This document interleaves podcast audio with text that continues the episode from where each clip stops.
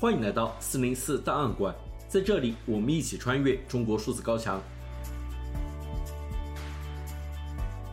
网民的声音一直是中国数字时代关注焦点之一。尽管中国的言论审查和舆论管控日趋严峻，国家对公民的监控也无处不在，但我们依然可以看到那些不服从的个体，顶着被删号、被约谈，甚至被监禁的风险，对不公义勇敢发出自己的声音。在每日一语栏目中，我们以字卡的形式记录下了这些声音。同时，在网语馆、公民馆中，我们对这些不服从的声音进行了存档。而在每月的 CDT 网语栏目中，我们梳理当月舆论焦点，并精选这些事件中值得关注的观点和讨论。二零二四年一月，我们关注的热词是“南方小土豆”。而网语焦点则分别是中国股灾、日本地震后简中舆情以及山东台台长跨省舆论监督事件。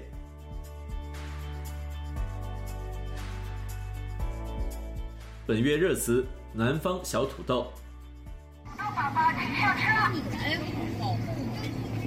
尊敬的土豆公主、土豆王子、土豆宝宝，我们是黑龙江交通广播九九八土豆爱公益车。南方小土豆是二零二四年一月简中互联网上最流行的词语之一。它原本是一些南方游客，尤其女性的自称，形容自己在北方寒冬旅行时头身包裹严实，扮相可爱俏皮，且与当地人存在着一定的身高差异。究其本质，是一种对于外表的自嘲。随后，这一称呼也开始被东北当地人沿用，成为了用于专指南方游客的昵称。带着些许幽默、热情与宠溺，该词在火热的同时也引发了争议。有反对声音认为，这一称呼实则强化了群体偏见，并且打破了人与人之间的边界感。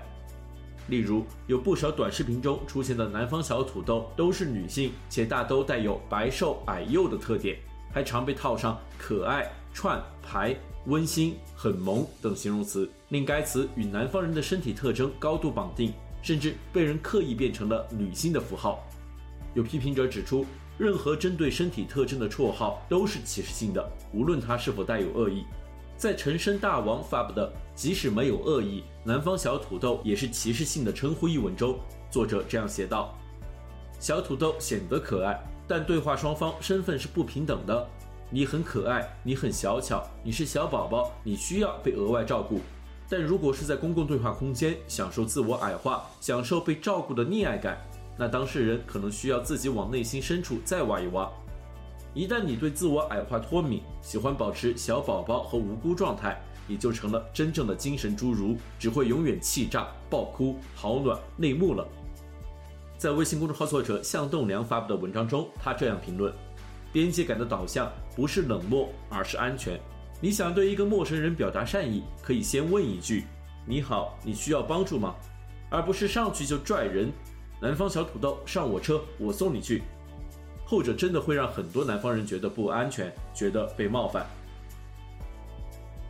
在三号厅检票员工发布的文章中，作者这样评论：“你会发现，南方小土豆这种事情里所产生的效果是反过来的。”不是自我回归，是把自己的主体性交出去，让自己成为完全被照顾、保护的人。那这其实就已经和本能无关了，是你的本能正在被你自己都没发现的人利用，然后像做基因编辑一样，把你健康的幼稚那部分删除，引向最具有诱惑也最容易被控制的另一个方向。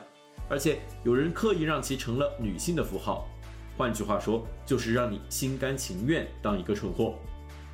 微信公众号作者维州这样写道：“我想，这里的一个关键之处是一个称呼是否隐含歧视意味，应以对方的感受为准。因为这种自以为没问题，其实隐含着无视对方的感受，乃是自我中心的可靠体现。这也远不只是东北的问题，你只要稍稍留意一下，就会发现到处都存在着这样的心态。自己如何对待他人，不管别人如何抗议，那都没事儿，甚至还很委屈。”然而，反过来对别人的任何有意无意的轻微冒犯，都可能报以猛烈的情绪反应。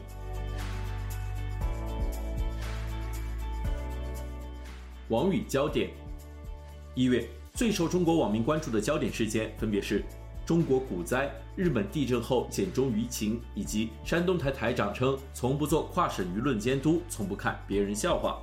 我们将选取这三起事件中值得关注的观点和讨论。中国股灾。近日，中国股市持续走弱。二月二日，沪指指数跌破两千七百点关口。然而，同时，《人民日报》等官方微博仍然发文唱响中国经济光明论。而这引起了部分网民的不满，一些网民则前往美国驻华大使馆、印度驻华大使馆官方微博下留言，呼吁美国、印度救救 A 股，并表达对中国经济的绝望。而在此期间，在推特等平台上，习近平被传罹患胰腺癌。此消息一出，A 股迅速做出反应，短暂上涨，而之后习近平现身天津，而很快 A 股也再次下跌。对此，一位匿名网友评论说。看来现在什么好消息也构不成利好了，能拯救市场的可能只有噩耗了。另一位匿名网友则说：“此君一死，经济能活。”而一直看好中国股市的胡锡进在日前则说：“如果时光可以倒流，我带着今天的思路、今天的见识到三千一百四十四点去，那我怎么会投啊？是不是？还是老胡眼光不行呗？”而此前胡锡进则称，他对股票的信心，则是对国家的信心。还有匿名网友则称，规则制定者从没把底层人当自己人看，他们总以为自己可以掌握一切、操控一切，民可载舟，也可覆舟，心不是一天凉的。我们再来关注日本地震后的简中舆情。二零二四年一月一日，日本能登半岛发生七点六级地震，而与此同时，部分中国网民再度幸灾乐祸。而对此，微信公众号作者张峰评论说。互联网上的欢呼者众多，它不仅是代表中国人国际形象的问题，更重要的为刺杀欢呼、砸日本车、用铁锁砸向开日本车的中国人，这背后可能有着内在逻辑的一致性，崇尚暴力，以极端民族主义为支撑。微信公众号老琢磨了评论说：“我不是说外国侵略的记忆应该忘却，我只是想表达这样一个观点：找对你的仇人。”侵略中国的是日本军国主义，你盼望着现在的日本平民死光光，不是疯子又是什么？微信公众号江湖挑灯看剑评论说：“可悲的是，这些人不去为四年前八名武汉市民被查处而发声疾呼，也不会为自己本就逼仄的生存处境争取权利，更不为面对不公站出来振臂一呼。唯一能彰显能耐的，就是在网络上诅咒静宁。一个大国的国民可笑至此。”实在让人有一种说不出的酸楚。他们可能更不清楚的一个事实是，在日本的电视画面上，电视台担心当地的中国人听不懂日语而延误了逃生时机，特地临时写了日本展板，在电视里呼吁大家逃离危险地带。最后，我们来关注山东台台长称从不做跨省舆论监督，从不看别人笑话事件。一月，山东台台长吕鹏发表言论称。有一点我必须向各位领导和同志们汇报：闪电新闻从来不做跨省的舆论监督，我们从来不看别人的笑话。而对此，微信公众号作者向栋梁评论说：“不以为耻，反以为荣，是道德观念的扭曲，还是新闻操守的沦丧？”网友 SP 是吕小白评论说：“我们从来不看中国人的笑话，我们只笑话美国人。”网友。GFRH 二五三四五四三评论说：“这本身就是一个笑话。”微信公众号作者魏春亮评论说：“批评吕台长之前要看清吕台长的说话对象，向各位领导们汇报。他说不做跨省监督，不转播任何灰色地带的东西，只转发正能量。不过是我们不会给各位领导添麻烦，换了个说法。”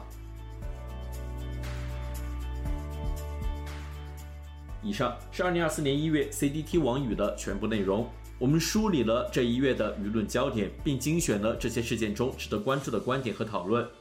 中国数字时代 CDT 致力于记录和传播中文互联网上被审查的信息，以及人们与审查对抗的努力。欢迎大家通过电报 Telegram 平台向我们投稿，为记录和对抗中国的网络审查做出你的贡献。投稿地址请见本期播客的文字简介。阅读更多内容，请访问我们的网站 cdt dot media。